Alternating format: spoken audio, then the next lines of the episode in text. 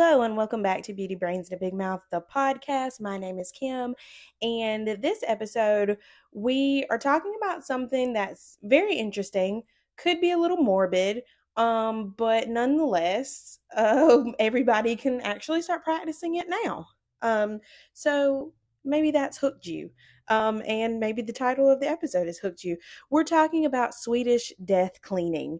And so here we are we're at the beginning of March. It's still very early in 2023. And so, organizing, cleaning is something that's very much a hot topic at the beginning of the year. Um, it's something that I've been thinking about and participating in a lot. Uh, at the top of the year as well. Just thinking about some of the goals that I have for myself this year, uh, what the latter half of the year is going to look like, and things of that nature. So, like a declutter, um, uh, getting more minimal, just kind of really holding on to the things in my space that are essential and that make the most sense to me. Those are some of the thoughts that have kind of been on my on my mind. And so I ran across this thing called Swedish death cleaning. Um, and it kind of is like what you think it is. However, um, if you take away kind of like the death part, um, it is something that you can actually start practicing now, right? And so basically, it's a thoughtful and effective approach to decluttering.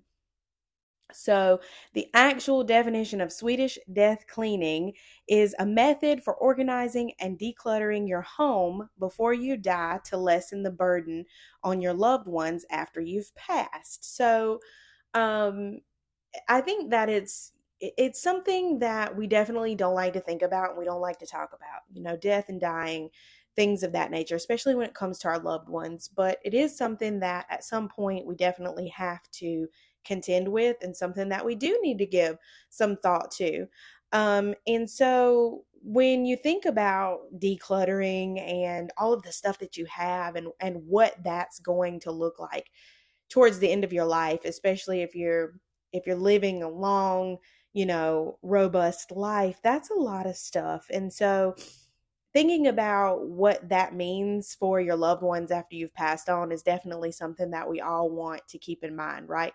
But if you move past that and you just think about, you know, how you're living your life now, what that means to you in this moment, um, and the the things that you have, the the stuff in your house, right?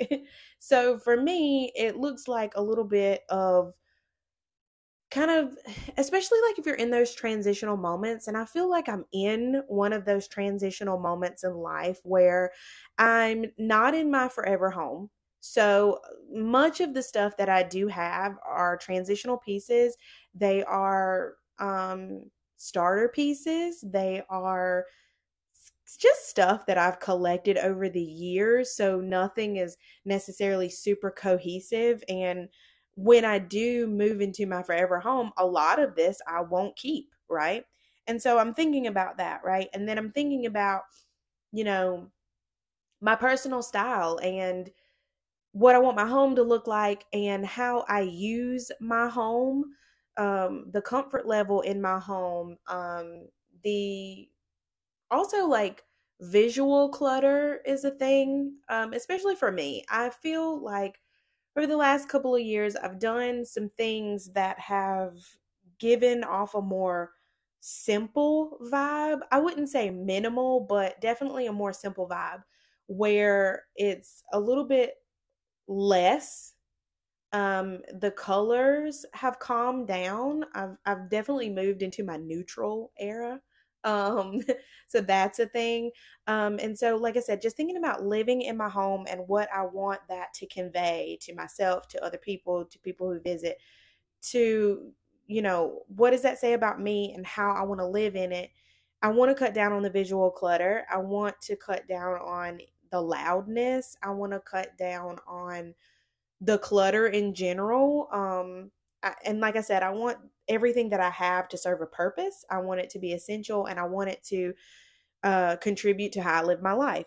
And so when I think about Swedish death cleaning, that is very, that's something that's intentional and purposeful. And it's something that I can, you know, do now. And it, it makes a lot of sense, right? So the first part of this is that you you sort through your clothing. Of course, that's a big big item and people do this often. I know I do it often. Where you go in and sometimes for me I'm just so overwhelmed by everything that's in my closet that it's hard for me to put outfits together. It's hard for me to get dressed in the morning. And that's something that I don't enjoy. I don't enjoy how that makes me feel and I also don't have time, right? I do not have time to stand in front of my closet and stare at all my clothes and figure out what to wear. And so, some of the things that I've done over the year past just decluttering my closet is I've applied a color scheme to my closet.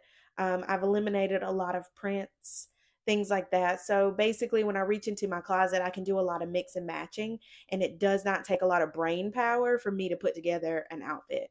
And also, it's clothes that I really enjoy. Everything in the closet is something that I want to wear. And I know sometimes it's like when you're shopping, you find something, you're like, oh, that's cute. But then it's like, how often am I really going to wear that? Right. So things like that. These are versatile, comfortable pieces that I enjoy. And like I said, it's a mix and match situation. And so that makes it very easy. Um, and so decluttering your clothes, your closets, things of that nature is going to be your first stop, and it's going to be something that's um, pretty easy, especially if you think about it in those terms, right? So I wanted something that made it easier for me to put together outfits and easier for me to get dressed every day. And so some of the the techniques that I use, you know, to do that is applying a color scheme and then basically, you know, stocking my closet with a lot of basics, a lot of clothes that I enjoy and that are easy to mix and match. So that helped a lot with the declutter process. Of course, you're going to get rid of stuff that you haven't worn in years, stuff that's just not your style anymore, and also stuff that doesn't fit. I know that I have a problem with this. You know, it's like, oh, okay, well, I'll lose a few pounds and I'll be able to get into this and it'll look cute again. And so it's kind of like I'll move it to another closet, right? So out of sight, out of mind. No, let's just go ahead and let go. Cut the cord, let the stuff go. So then after you after you sort your clothes, you declutter the items that take up the most space.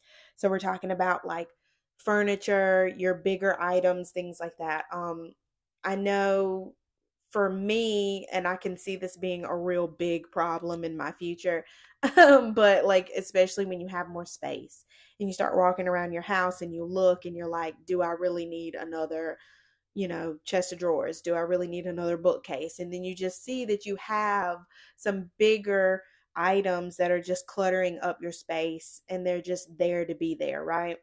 And so you want to take a look at that and start getting rid of those. And then lastly, you clean out your digital files.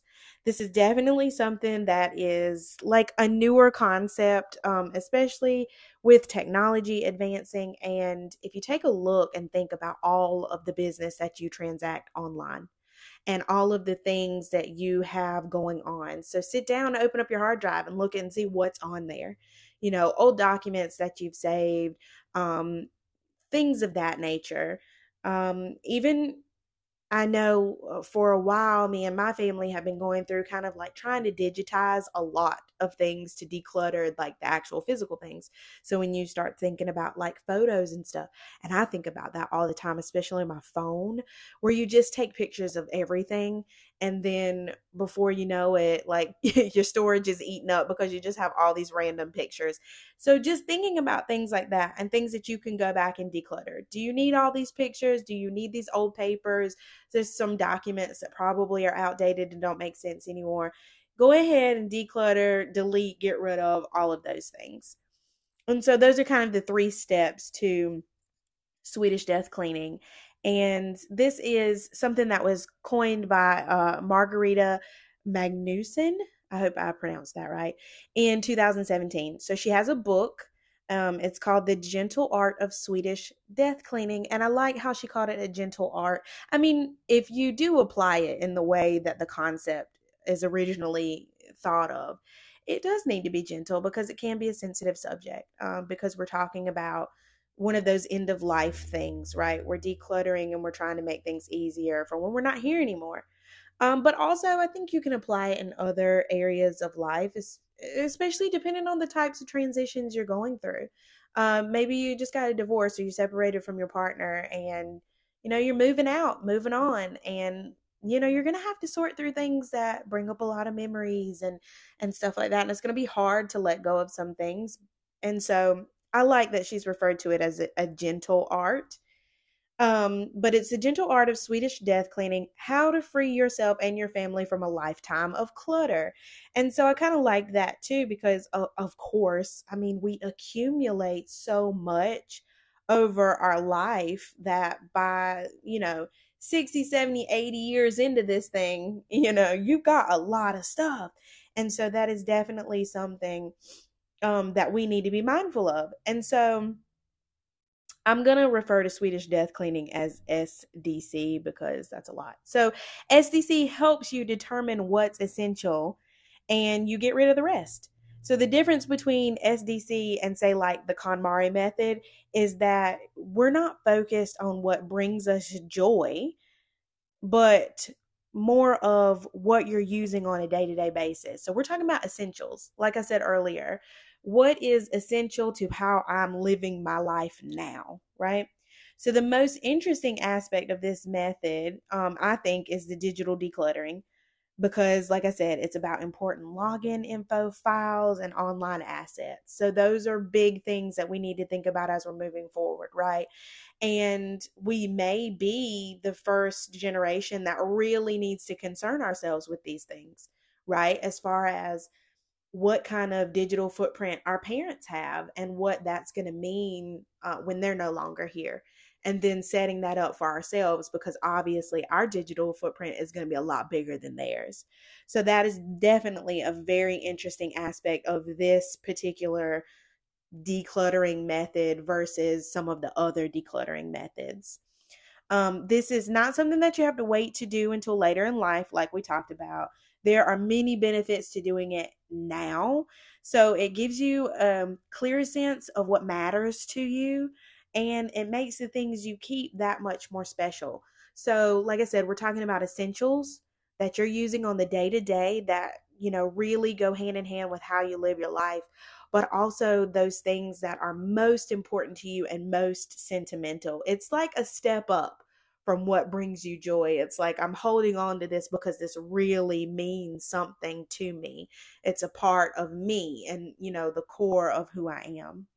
And so it helps you surround yourself with the most meaningful essentials. Um, and it, it, it helps you it helps you begin to be more purposeful and living more present, right? So I heard in an interview with someone about how when they're traveling, they used to be the type that would go and they would buy, you know, just little trinkets and knickknacks from the places that they they had been, like little shot glasses, little magnets, things like that. I'm definitely guilty of doing that. Um, and I always thought it was cute because it's like, you know, it's a reminder of where I've been and what I did and the fun that I had. But also, she was like, you know, at the end of the day, it just ends up being more clutter, you know, stuff that you're going to get rid of or stuff that's just going to sit around and collect dust. And I definitely can understand that. And so when we think about being more purposeful and living more present, we that also makes me think about more kind of like responsible or sustainable consumption, you know, uh, the things that I'm buying. You know, do I really need another pair of boots? or do, you know, or, you know, if I'm to buy this, then what can I get rid of?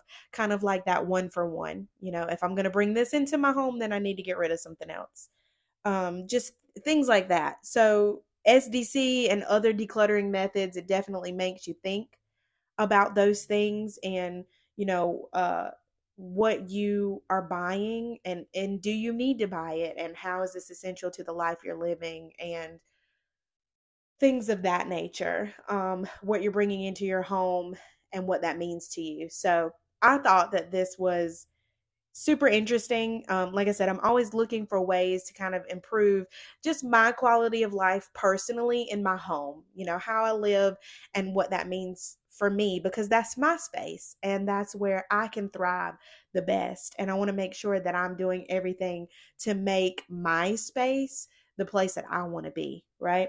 And so I definitely love a good declutter method. I love a different way of looking at, you know, things in your home, what to get rid of, what to keep.